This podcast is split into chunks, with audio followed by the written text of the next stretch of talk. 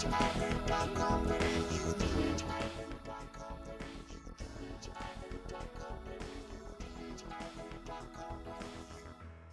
everyone, and welcome to this week's weekly update. My name is Jim Babalos, Workplace Relations Legal Officer, and here today I have me with me Maddie White, Workplace Relations Consultant. Hi, Maddie. Hi, Jim. Maddie, so this week we're talking about an interesting case, Kimber v Sapphire Coast Community Aged Care, a New South Wales decision. Yeah, so Jim, this is a case that addresses a termination for refusing a vaccination in, in aged care. Uh, yeah, that's true. So, but got to point out right at the start that whilst this was a decision of the of the commission, it was a New South Wales case. So I guess hence the directions and I guess some of the facts are really going to be different and really not that applicable to Victoria right now. Okay, what is the background of the case? So Miss Jennifer Kimber was um, really at the time of her dismissal, she was employed as, as a receptionist for Sapphire Coast, an aged care facility. We'll just call them Sapphire moving forward and they operate a number of aged care facilities in New South Wales. Um, listen, there is a background to this. So in April 2016, she had a flu vaccination, which was provided by her employer.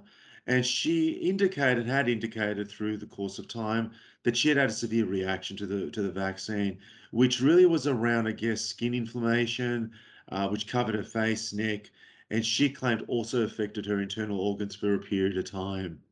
Um, as we all know, COVID is, is the uh, word of the last 18 months. March last year, the New South Wales um, Department of Health issued, I guess, uh, one of their original um, public health orders. Uh, and this required an employee um, uh, of an aged care facility not to enter the premise of the facility if they did not have an up-to-date up-to-date vaccination or flu vaccination. Um, it also required that the operator of the facility take all reasonable steps to ensure that the person did not enter or remain on the premises uh, or contravene the vaccination requirement. Um, you know, so uh, it was it was really far-reaching. I guess as a consequence of this, um, Sapphire um, advised their staff that uh, come you know May 2020, all unvaccinated staff will not be allowed to work in the aged care facilities that they operated. Um, Miss Kimber did not have the vaccine at that time, and she provided a letter from her GP. Uh, it wasn't actually a GP, if I could put it in that sense. It was more like their Chinese medicine GP, advising that she preferred not to have the vaccine um, for, for various reasons. And it was really, I guess, I guess one of the it was various reasons. Probably the primary one was her previous adverse reaction. Um, you know, a series of further orders that were issued by the New South Wales Health Ministry. In June, um, it did allow for a medical exemption where the individual could provide and document in, in some type of approved format um, issued by, by a, a medical practitioner, um, you know, where the exemption was necessary and on what grounds. Um, Miss Sapphire, in um, sorry, Sapphire then informed Miss Kimber that he considered that you know, she was not able to perform the inherent requirements of her role based on, on, on the information provided.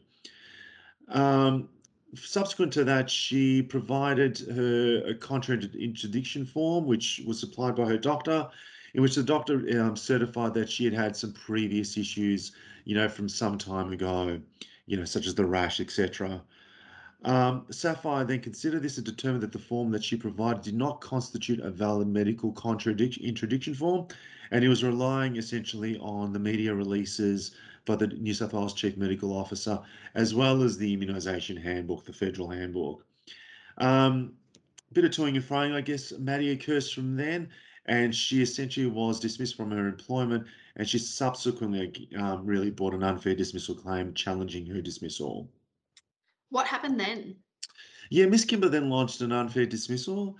Uh, Commissioner McKenna considered the matter and found essentially that Sapphire, you know, the reasons for termination were, were, were valid.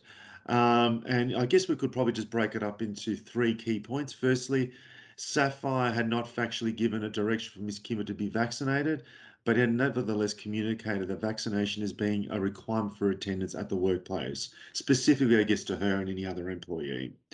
Um, uh, secondly, that uh, if the direction had been given to Ms. Kimber to be vaccinated, such a direction was lawful and reasonable in light of, I guess, the the um, health order of the time. And thirdly, um, that Miss Kimber was not permitted to enter or remain at the workplace without vaccination, and she could not perform her role as a receptionist or any inherent requirements of that role or any role really. And as a result, the commissioner and the commission at that stage, of first instance, found that the dismissal dismissal was, you know, not harsh, unjust, or unreasonable in any circumstance. It seems that the Fair Work Commission really did lay down what the approach would be, at least in New South Wales. What happened then? Yeah, so listen, that's absolutely right. It really did indicate and I guess come to a conclusion based on what the, the health orders were at the time. So they weren't contravened, really, I guess, if we were to say that. But that was at first instance. So then, believe it or not, subsequently there was an appeal. So it was appealed to the full bench of the Fair Work Commission, and that was determined uh, on the 27th of September. Uh, and he was um, essentially concluded by a majority of two to one, with Deputy President Dean dissenting not to grant the permission to appeal. The, the majority decision uh, with um, Vice President Hatch and Commissioner Reid, and I guess made the following key observations, findings, and, and I guess rationale. Um, and it's really, I guess, um, you know, four key points at the start. Uh, the Miss Kimber's contention before um, uh, the commissioner at first instance and on appeal was really that the form signed by her, by the doctor was sufficient by itself. Um, however, this was found not to actually be the case because, in objective terms, uh, it really has to be a medical contraindication that needs to be supplied. Uh, also, um, you know, a treating, the argument that a treating doctor was permitted, I guess, in more broader terms, to simply, I guess, complete any uh, any form indicating a medical condition specifying an exemption um, was rejected. In other words, you just can't have a blanket medical certificate. I think is what the what the the majority was saying. Uh, thirdly, that the evidence um, uh, that was presented demonstrated that the condition that she had been certified, such as the facial swelling and rashing, um, was not really a, a, valid medical contradiction for the influenza vaccine. And they were relying, I guess, on the standard handbook and expert evidence to, to prove that. In other words, it wasn't, I guess, within the parameters of the handbook itself. Uh, so the medical component itself also fell down, I guess, in summary there.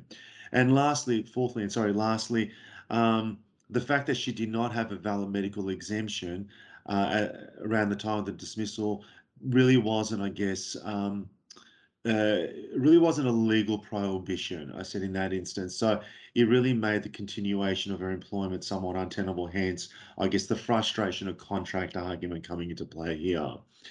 Um, you know, they, the majority also considered public interest tests, and obviously that's made the headlines recently. And basically, um, and I'll quote this the majority decision indicated said this, and I quote, we consider that the public interest weighs entirely against the grant of permission to appeal. Uh, we do not intend in the circumstance of the current pandemic to give any encouragement to a spurious objection to a lawful workplace vaccination requirement. This case had a media exposure, is that true? Yeah, it did. And believe it or not, it wasn't really based on the majority decision. Uh, I, would have thought that that quote that I've, read out would have been the reason for it, but it was actually based on the minority judgment view. Um, the Deputy President Lyndall Dean indicated that uh, the decision was a serious injustice to Ms. Kimber, which denied, I guess, protections under uh, under the Act. Um, I, I, quote, um, you know, the deputy president said the following Never have I more strenuously disagreed with an outcome in an unfair dismissal application. Um, Ms. Dean said that um, all, she basically argued that all COVID vaccines remain part of the clinical trial process because they had provisional approval from the TGA, the Therapeutic Goods Administration. Um, and I quote this part here this is not a conspiracy theory, it is a fact easily verifiable from the website of the TGA. Um, there was other some comments made around, I guess, uh, the Nuremberg Code formulated in response to Nazi doctors' experiments was also mentioned, and um, uh, Ms. Dean also said that coercion is completely incompatible with consent. Um, so there was some really harsh comments, I guess, put through there.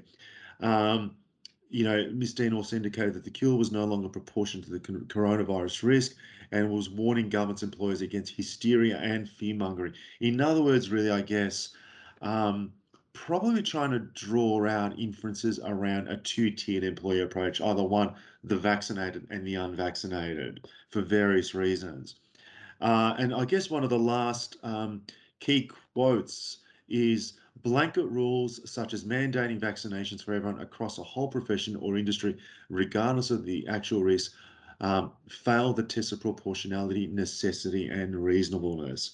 So it's quite interesting, I guess, that the the minority decision here is really picking up, I guess, on some type of human rights uh, and social rights component of an argument.